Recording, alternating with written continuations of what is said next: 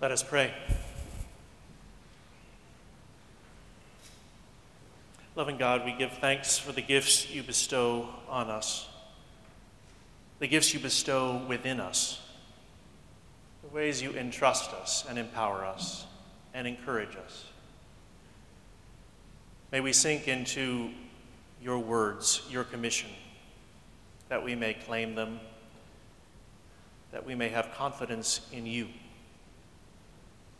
to speak through us That the words of our mouths and the meditations of our hearts may be truly acceptable in your sight. O God, our rock and our Redeemer. Amen. And you go, proclaim the good news. The kingdom of heaven has come near. I keep imagining how the disciples reacted when they heard this commission from Jesus. I'm guessing that they were a little awestruck. Peter, who always seemed so eager to try things out, might have been ready to go. James and John, the sons of thunder, whose mother wanted to know their place in heaven, might have felt like mom and dad would like us to step up now. Judas might have been reflecting whether or not he was worthy to take on such a charge, or Thomas might have been skeptical and doubtful about it, or the tax collector might have just been saying, This is not what I signed up for, as well as the fishermen. It's a daunting charge. Go to the lost sheep of the house of Israel, your own people. Proclaim this good news that the kingdom of heaven has come near, and then go on, just as you have seen me do, and cure the sick, raise the dead, cleanse the lepers, cast out demons, give without any expectation of payment. Don't take any gold or silver or copper with you or even extra clothing. It's a big, tall order. And they've been watching him do all this work himself for quite some time, but I'm guessing they didn't imagine that he would actually ask them to do the same thing. Perhaps they wanted just a little bit more training before he would send them out among the wolves to be as wise as serpents and innocent as doves.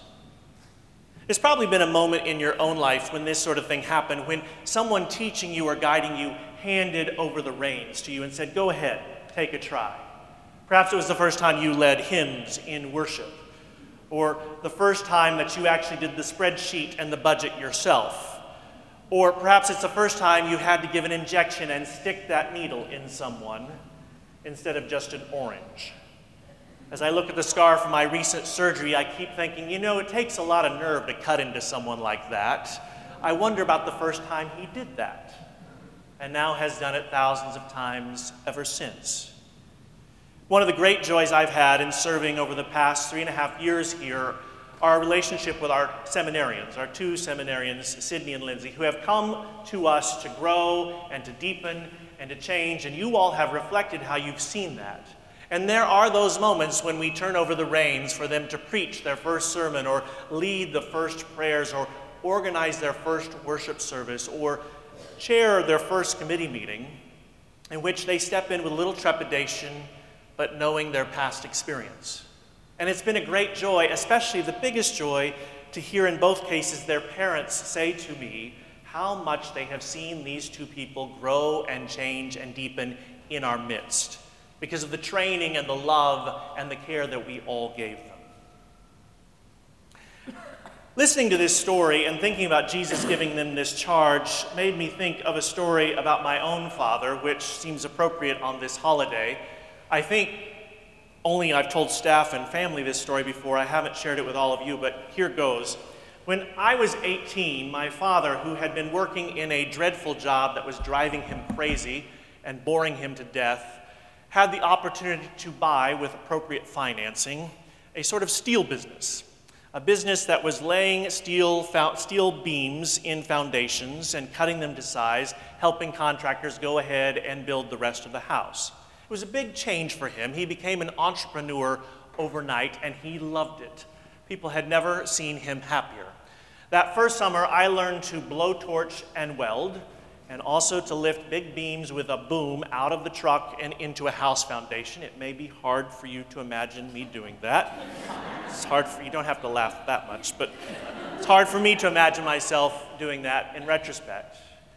There was also a flatbed one ton truck that came with the business, which was useful for hauling steel around town. You could pack up to one ton on it. It was stick shift, an old rusty Ford that had a big gear right in the middle for manual transmission. And one day, my father asked me to take a load of about half a ton of steel up about 20 miles away. And I said to him, You know, I don't really know how to drive a stick shift. And he said, That's crazy. You've been doing this your whole life. Because from an early age, my father had me get on heavy machinery like tractors and start driving them up and down the field or the riding lawnmower.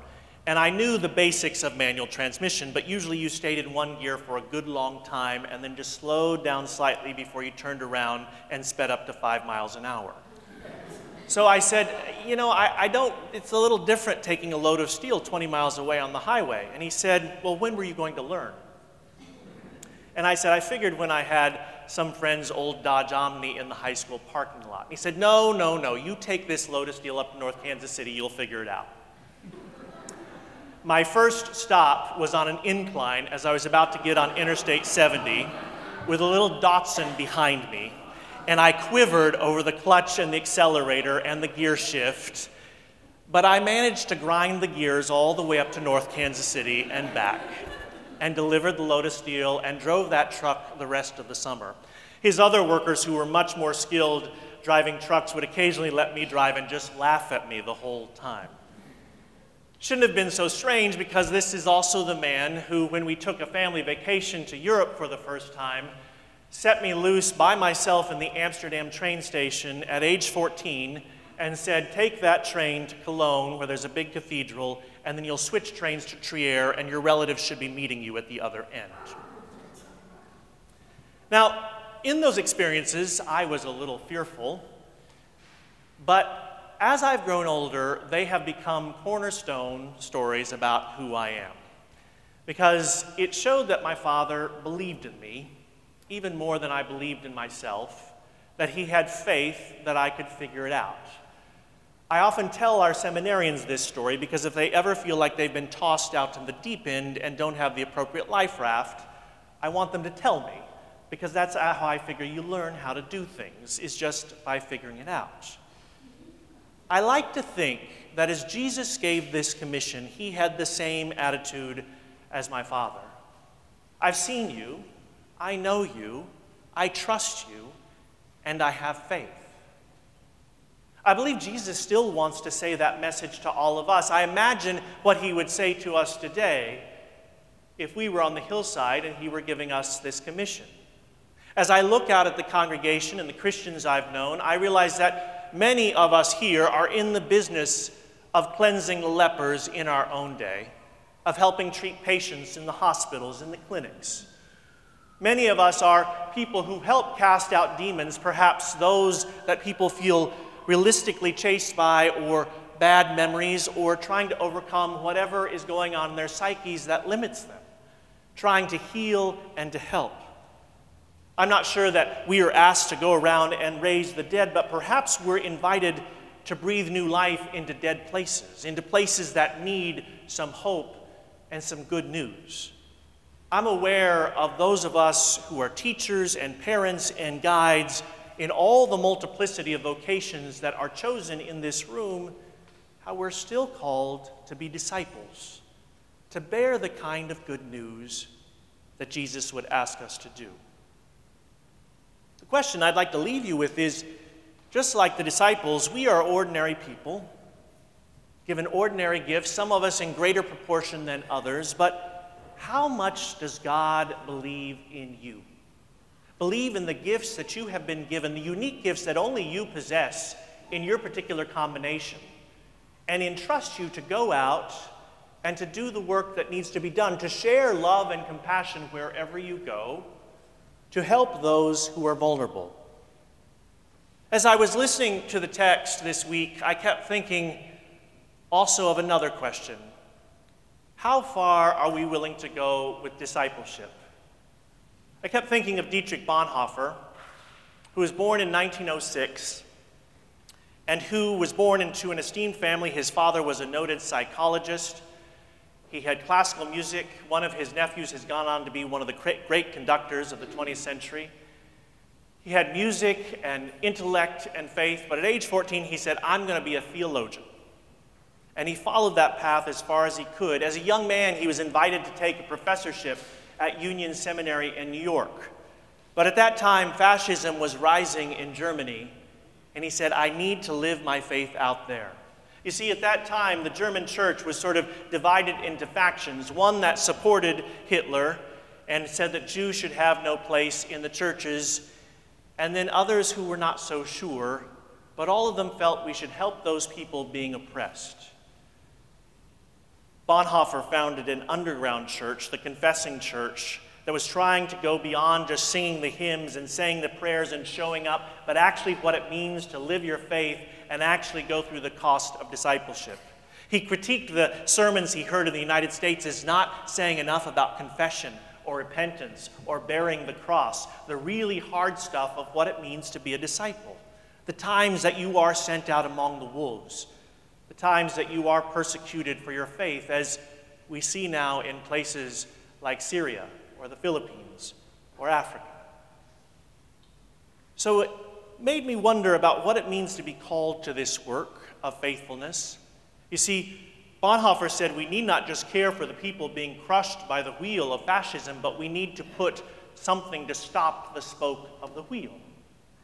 And for that, he was imprisoned and later assassinated by the edict of the Fuhrer just days before the Nazi Empire fell. Bonhoeffer is an extreme of faith and discipleship, as is Dorothy Day or Mother Teresa or Joan of Arc or many disciples. And you and I may not be called to those extremes, but we are called to speak up on behalf of love and justice, even when it asks for us to resist, even when it asks for us to make unpopular stands, even when it means we may disagree among the faithful, but to listen carefully for what Jesus is saying to us, not only in this passage, but other places. But the most important thing is to love our neighbor as ourselves. To love God and the things that God loves with all our heart, our soul, our minds, our strength, and our imagination. To take care of the vulnerable, the sick, the homeless, the person in prison, the thirsty, and the hungry, and to show up. You see, I believe that when we come to worship, and if I understand this correctly, I believe our God is a God of possibility one who believes in us and empowers each of us with certain gifts, certain temperaments, certain abilities. And our job, if I understand it correctly, is to get sufficiently in tune with our Creator again and again to understand those gifts and abilities. And as the scripture says, let the Spirit of God the Creator speak through us and work through us. This is our commission to love and to act for justice, and to figure it out as a community so that we may make a difference in the world. Amen.